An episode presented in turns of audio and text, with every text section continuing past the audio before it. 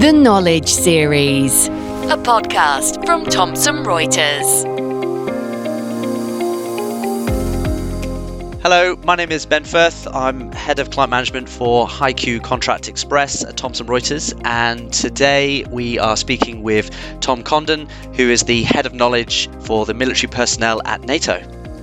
Really looking forward to today's discussion and a privilege, I guess, to, to have a chance to speak to someone within NATO it's such a large organization covering a huge, diverse range of challenges. And I think it'd be really interesting to dig into some of those challenges if we're allowed to, but also understand from a technology and knowledge side, you know, how have they coped with the last sort of 18 months around the pandemic from a, a working remotely uh, situation? It's a very hot topic at the moment, talking about hybrids, working in the office, out of the office, and the technologies to meet those challenges. So it should be a good chat.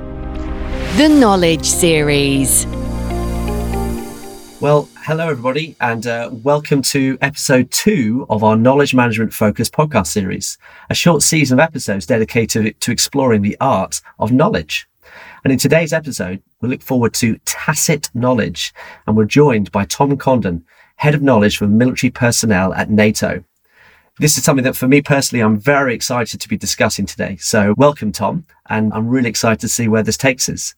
So before we get into the weeds of NATO uh, and Tacit, it's such an intriguing question. And I would like to understand how did you end up working for NATO? Well, Ben, uh, first of all, thanks for having me on the podcast. I ended up at NATO after being a project engineer and a project manager for the US government for about 10 years in the, in the US. And then I got an opportunity to work in Germany around 2003. And it, that job had an information and and knowledge management aspect to it. It was a little bit a bit of satellites and networking and a little bit of information and knowledge management. So I got to move over to Germany, which was a lovely place to live. I quite enjoyed mm-hmm. that. And our son was two months old at the time, so that was quite quite hectic. But uh, new country, new baby, and uh, worked there for about uh, six years doing uh, various information knowledge management type jobs and then my wife's brother actually sent me a link to a job at NATO headquarters saying, hey, this looks perfect for you. So I looked at it and it did look perfect for me. I really didn't know much about NATO at the time. I mean, I knew, you know, basic, basic things, but I was like, well, let's, let's give it a try. Let's apply for that job. And, and I applied for the job in uh, 2008 and I got interviewed and I got the job and I've been doing knowledge management at NATO ever since. Amazing. I can imagine your job interview. You were you were questioned about NATO, and you regaling sort of high school history lessons around how it was formed and the reasons why, trying to show off your historical knowledge. A quick Google uh, fixed that fine. Yes. very good. Very good. So interesting. Are you are you a qualified legal practitioner of any sorts, or have you moved into this world in a obviously clearly in a different way? I am not a legal practitioner, but I, am a certified knowledge manager. So I, I do have uh, actually two different certifications on knowledge management. But that, yeah, it's not not my educational background was in actually electrical engineering. So uh, it's all through certifications and learning on the job and that's very interesting. We, for me personally, you know, I work in very much that kind of the, the, the legal world, and there is a very a much a trend of you know qualified lawyers moving into knowledge and, and, and so forth. So it's fascinating to see that you've you've worked your way around that system and then it's, it's been very successful so far. So a question really, you know, for someone off the street, and this really is going to test your Google knowledge, you know, in a very quick summary before we get into the kind of the tacit world and the challenges, you know, what is NATO? I thought you might ask me that question, so uh, I did prepare a little bit. Sorry, it had to be asked. I did prepare a little bit for that. Uh, I don't have it off all off the top of my head, but I'll give you the quick uh, one or two minute summary, if that's sure. okay. Yeah. So after after World War II, around 1949, the U- United States, Canada, and several Western European nations uh, got together to sign the uh, Washington Treaty which was an agreement to provide collective security against the Soviet Union primarily. There were other reasons, but that was the big one at the time. That's really you know how it started. But now uh, the North Atlantic Treaty Organization or NATO is one of the world's largest and oldest international institutions. It's a political and military alliance that brings together now 30 countries from Europe and North America. Uh, the purpose is to guarantee freedom and security of its members, so the member nations, all 30 nations, through political and military means. It promotes democratic values and enables members to consult, cooperate on defense and security related issues, solve problems, build trust, and in the long run, prevent conflicts. That's really the, the end goal is to, to talk and not fight yeah. is, is, NATO's uh, NATO's mandate. But NATO is also committed to peaceful resolution of disputes. So if if diplomatic efforts do fail, it has the military power to undertake uh, crisis operations. These are carried out under the Collective Defense Clause of NATO's founding treaty, Article 5 of the Washington Treaty. And that, uh, you might know, when 9 11 happened, uh, they, they invoked Article 5 when that mm. situation happen. Under Article 5, either un- or under a UN mandate or alone or in cooperation with other international organizations, NATO can undertake uh, these, these missions. A NATO decision is the collective will of all 30 countries. So every decision has to be agreed by all 30 members uh, around the table. So if one nation does not agree on something, you go back to the drawing board and you rework it and until all, all nations agree, then you you have a uh, you can carry out whatever it is you're planning to do. Hundreds of officials, uh, including military and civilian experts, come to NATO headquarters where I work each day in Brussels, exchange information, share ideas, help prepare decisions when needed, and in cooperation with the national delegations and the staff members at NATO headquarters, they all work together to get uh, those decisions made and things implemented. There's about a dozen different NATO bodies spread around the world, employing about 6,000 staff. But in NATO headquarters, where I work in Brussels, uh, there's two main sections. There's the international staff, uh, which is about 1,500 uh, staff that deal with political decision making process. And then there's international military staff, which is around 500 people, and that's where I work that deal with the military decision making process. So the IMS uh, consists of both military and civilians uh, from all 30 nations. And IMS provides strategic and military advice to the North Atlantic Council on aspects like policy, operations, and transformation. Almost finished, but the IMS where I work is headed by a three star uh, general who's called the Director General, and there's five different divisions and 10 different offices. So that's my. Wow quick little wow. overview of NATO. Amazing. I mean, such a big organization, you know, such a global organization now and such such powerful one at the same time. So so just bringing this back into that the, the world of knowledge, unlike maybe a law firm or a private practice or a corporate practice, you know, the the knowledge and the information you have to capture to make decisions is is on another scale. So how valuable or, or how how valued is KM within your organization? That's a good question. Yeah, I mean, knowledge and, and information and knowledge are really the currency of our organization, right? We don't we don't make mm-hmm. money. We just we really just collect knowledge and, and make decisions. So it is very important, but it's interestingly it's not viewed the same way across all of NATO. As you said, it's a big it's a big organization. So depending on where you are, I think each NATO body's got a little different view on on knowledge and, and how to manage it a lot of organizations really just see information management. They don't really even use the term KM or know about KM. They just they manage the information uh, products and uh, records and make sure. And that's very important from a legal perspective is to make sure that all the documents and decisions are properly archived and, and secured and, and made available if there is some legal review.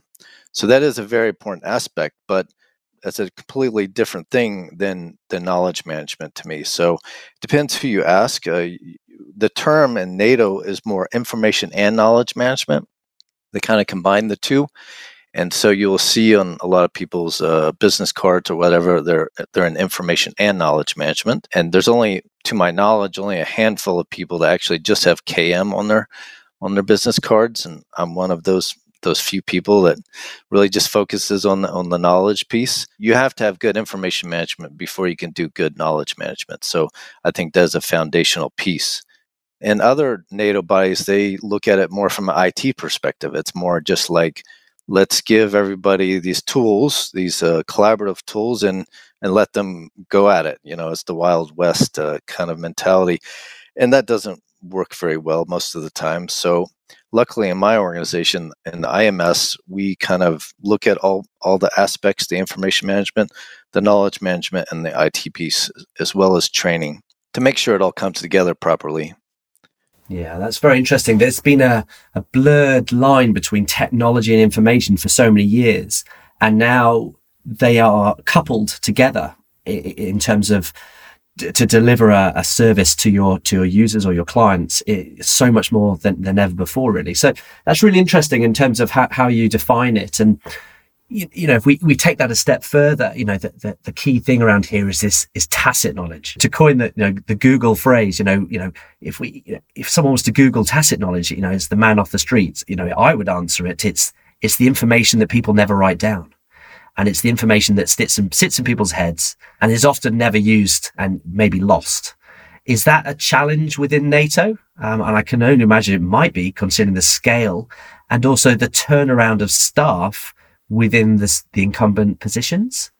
I think you nailed it on the head there with the the definition of what's tacit knowledge. It, you know, it's really it's that stuff in your head. It's it's your experiences and education and and everything you've gone through in your life to build up what you what you know. So it's a very hard thing to manage. Actually, it's uh, tacit knowledge is probably one of the the, the hardest things in my mind to manage. Uh, you know, anything else. You know, people, technology, resources. There's a lot of uh, examples of how to properly manage those things, but tacit knowledge is is is very difficult. So, it is very important. And I can only imagine as well for your people, like in a law firm world, you've got uh, lawyers who are drilled in information capturing and, and documentation. You said earlier, you're, you're headed by a, th- three star director general and his background may not be in the same way. And, and you've got this sort of layer of, of ranking officers. And their their whole career has been about you know taking decisions on the ground and and making decisions you know uh, calculated but here and now. And very rarely would that be historically maybe documented to allow you to learn from those decisions. Um, and that's probably a challenge to manage really Indeed, it is, especially with 30 different cultures, basically 30 different nations, all with different levels of, of understanding of the situations. And most people don't even know what you know knowledge management is when they they come here. But I, I try to educate people as much as I can on why why we have an office called knowledge management and why we do what we do. Uh, but the rotation, like you mentioned, in, the military is especially important because you know every three years, or uh, two or three years, people are rotating out and being replaced by a new person with completely new, uh, different experiences. And so basically, you're starting over every three years in every single military position in the organization. So part of my job is trying to get people up to a certain level of understanding, not perfection, you know, not an expert, but a certain level of understanding as quickly as possible. And we do that through some of our education programs. The piece that I think is eh, probably not been a major issue for you this year is is the COVID challenge. You know, you're an organization of 30 member countries globally. You know, you, you, you're used to working remotely, I would like to think. How has the last 18 months been for you guys as a KM or you know team within this this organization? Well, it's it's interesting because actually, right before COVID, we just stood up our unclassified uh, collaboration environment. Before COVID, we worked primarily on a classified network, so you have to be in the office to do your work. There there was no remote working before COVID, so we really had to scramble to at least get some of the work moved over to an environment where we could telework, where we could work from anywhere and, and, we did that. We had a portal and, and collaboration tools on the unclassified network where we could do some work, but still a lot of work cannot be done there. So even during COVID, we were at the at the worst of it, we were at 50% uh, manning on, on site and 50% teleworking. And then once things got a little bit under control, it went more to like 75 on site and 25% teleworking. We're 100% in the office unless you need to telework. It didn't affect us, I think, as much as it would a commercial organization that could that can work from anywhere. we were really limited by uh, our security environment. Okay, so that's really interesting that you know your organization has those limitations, you know, in comparison to a, a mainstream law firm or you know or, or other legal um, departments. I can imagine as well right now, you know, the, the, the last couple of months of the withdrawal from Afghanistan has meant that you know knowledge capturing and has just been very very busy and very focused, or is that just another event in the world that NATO is aware of and and is is going through the same kind of project capturing process as if it was another challenge in another part of the world. Well, there definitely was a bit of you know urgency in meetings uh, at that you know point in time when when that situation happened. So there was people coming in on the weekends and, and having emergency meetings and making decisions and sharing knowledge uh, as well as as we do in, in NATO. NATO is really a, a, a meeting based organization. You know, we meet and we discuss and we talk around the table, and that's how things happen. So a lot of knowledge is transferred there at the table in the meetings, but you know, uh, knowledge is best transferred really through uh, through dialogue, through conversations. So tacit knowledge, especially, it should be a two-way dialogue because if you're just one person's talking, then a bunch of people have different levels of understanding on the topics, and therefore they're not going to understand necessarily what you're saying uh, uh, as well as as you understand it. So really, knowledge is best transferred through through that like one-on-one or one to a few dialogue, kind of like the discussion we're having now. We're sharing knowledge, so it's a good example of that because you can ask yeah. questions and I can give you some information or some knowledge, but then you can refine that by asking further questions. And that's really the, the very most effective way of sharing knowledge but it's not the most efficient way because you can't have a conversation with every single person, you know, on every topic all the time. So it, it's hard to manage, uh, right? So there, there's different ways that an organization can do that. One is, like I said, meetings, having meetings and discussing around the table. But really, what I found is where the most knowledge is really shared is the informal, spontaneous kind of before the meeting or right after the meeting when people are grouping around to before the meeting starts. That's really where the so the knowledge is shared best. And also during you know over a coffee in the cafeteria. There's two two cafeterias in NATO headquarters where we can get coffee. So there's a lot of coffee consumed here, and I think really that's one of the best ways of sharing knowledge is just sitting around a coffee and talking. And you can't really manage that directly, but you can give people the space, the time to go have coffee and and understand that that is an important activity. It's not a waste of time. So that that's something I think managers uh, should understand. I think that's absolutely right, and I think you know it's as important as as the, the, technology and the, the data capturing. Sometimes, is there a worry though that we rely too much on those conversations and not enough focus on technology though? Because I can imagine you've got so much data now, and there's so much um, revolving door with postings and, and so forth that you don't focus enough on on the data capturing within your organization spend too much time talking that's interesting. We do capture because all the lead up to most of the the big meetings anyway involve a lot of data capturing. So there's the experts they're putting their their ideas or, or their discussion points on, on on our portal and it's shared up through the organization and then the leadership kind of discusses it before the meetings to make sure everybody's kind of on agreement and on the same sheet of music. And then the meeting happens so there's no surprises in the meeting really you know. All the all the discussions have happened but they're happening on our collaboration environment. So kind of the lead up to all of that discussion is being captured and all the decision points and the the desired outcomes of the discussions are being captured and then shared on our dashboards for all the staff to see if they have the proper access. And so so basically we're trying to make that process transparent as possible so everybody already kind of knows what's coming, what's going to be discussed, who are the experts and and what are the issues of the day. So in terms of access and systems, does does NATO have one single knowledge management platform, or or does it have, um, depending on regions and and access levels, a kind of a breakdown of of KM platforms globally? How does that work when you're capturing and storing this information? Yeah, it's definitely not one global system. Even, you know, as I mentioned, there's two networks, the classified and unclassified networks. But even then, each each major NATO body pretty much has its own collaboration tools. There's a lot of standardization among those tools ac- across the different NATO bodies. Uh, like I said, there's several dozen of them, but each has some freedom to uh, move within that to to do their own thing and to capture knowledge and develop new tools if they need that new tool.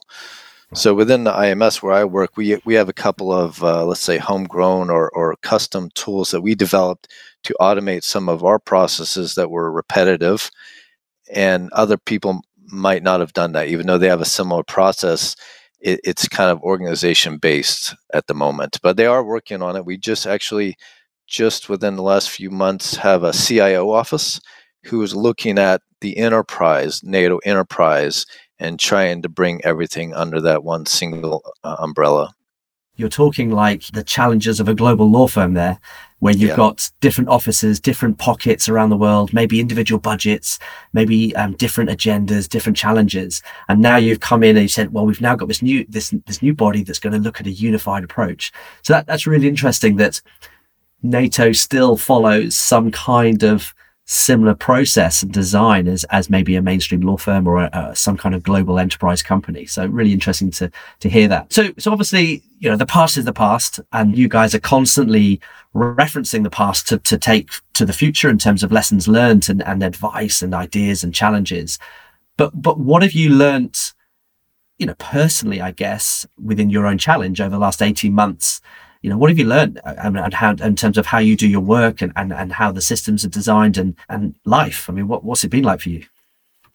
Uh, one thing I learned is that we do need to get better at virtual collaboration and, and virtual meetings. We do have them. We, we do have the capability, but maybe it's because we're just uh, not experienced in doing it. Virtual meetings just don't have the same appeal. They, I've sat on a bunch of virtual conferences in the last 18 months, and it just does not have the same impact. The, yeah. the content seems to be watered down. You know what I mean? If like the discussions are not as in depth, passionate, um, people just want to get it done. It seems like so. In my mind, I can't prove this. I think there's a lot less knowledge being transferred when when things are virtual. So I think that was an interesting observation on my part, personal observation is that yes, it's great to be able to work from anywhere or to, to have a virtual conference. It allows people that maybe couldn't attend before due to money constraints or travel restrictions, they now can attend these conferences or meetings. But I think that the content is not as good as it was before, and the dialogue definitely is not as good. Yeah, I, I can agree with that. I have this saying, people buy people. And so, um, and you know, in this context, it's it, you know, to sit in person in a conference and listen to someone stood in front of you to give you that message, and that information would really resonate further than sitting on a on a web call like like you just said. So that's that's interesting. So so what do you think are changes for good? You know, things are going to stay, or certainly things are going to be very similar for a little while. But what are changes for good? You mean because of COVID? The changes from COVID? Yeah. Yeah, I think, you know, everyone's everyone's picked things up and changed the way they're working, but you know, everyone's talking about going back to the office and it's lovely to hear that you guys are pretty much back in the in the house now, sort of working together. But, you know, a lot of companies still are not there. But, you know, what is going to stay in this world? Well, I definitely think the technology that's needed to do virtual collaboration is um, has come a long way in the last uh, two years. It's it's really become ubiquitous. Uh, so that is also happening at NATO as well. That it, it's we realize that we we need to be able to have a, a robust IT infrastructure that can support virtual meetings, virtual conferences, hybrid events where it's part virtual, part in person and so that whole technology, even though we have a we have the capability now, it's it's not ideal. So definitely people are interested in making that better, more robust, more secure, and doing more hybrid events. I think is what we're going to probably be moving towards, where when there's a conference or a training, eh, you're going to be able to attend in person, or if you can't, then you can do it virtually as well. And I think that's a good thing. I think uh, it gives everybody flexibility, and depending on their situation, to do to to join those meetings or go to those conferences or attend that training. So something I'm asking everybody I, I get the privilege of talking to is how do you define KM? And the reason I'm asking this is because I'm of the opinion that everybody in the KM world has a different definition to suit them. Ben, you're right. There, there are hundreds of definitions of KM, and and we haven't we haven't really uh, decided on one either. So I have several. The one that we've written down as is kind of our formal definition. I'll, I'll tell you first is a business process that formalizes the management of intellectual assets, enabling effective action through their use. So that's basically the the the textbook answer. But I like to tell people that it's about managing people, processes, and technology to ensure that the right knowledge gets to the right people at the right time. That's how I define it. Do you know what? That's that's a probably the most crystal clear definition we've had to date. So thank you very much for that that insight. You're welcome, Ben. I, I always love talking about KM, so anytime. Thank you very much. Join us again for episode three, which is part two of our look of tacit knowledge and the insights from the financial ombudsman. Have a great day, everybody. Thank you. The Knowledge Series. For more information, go to legalsolutions.thomsonreuters.co.uk.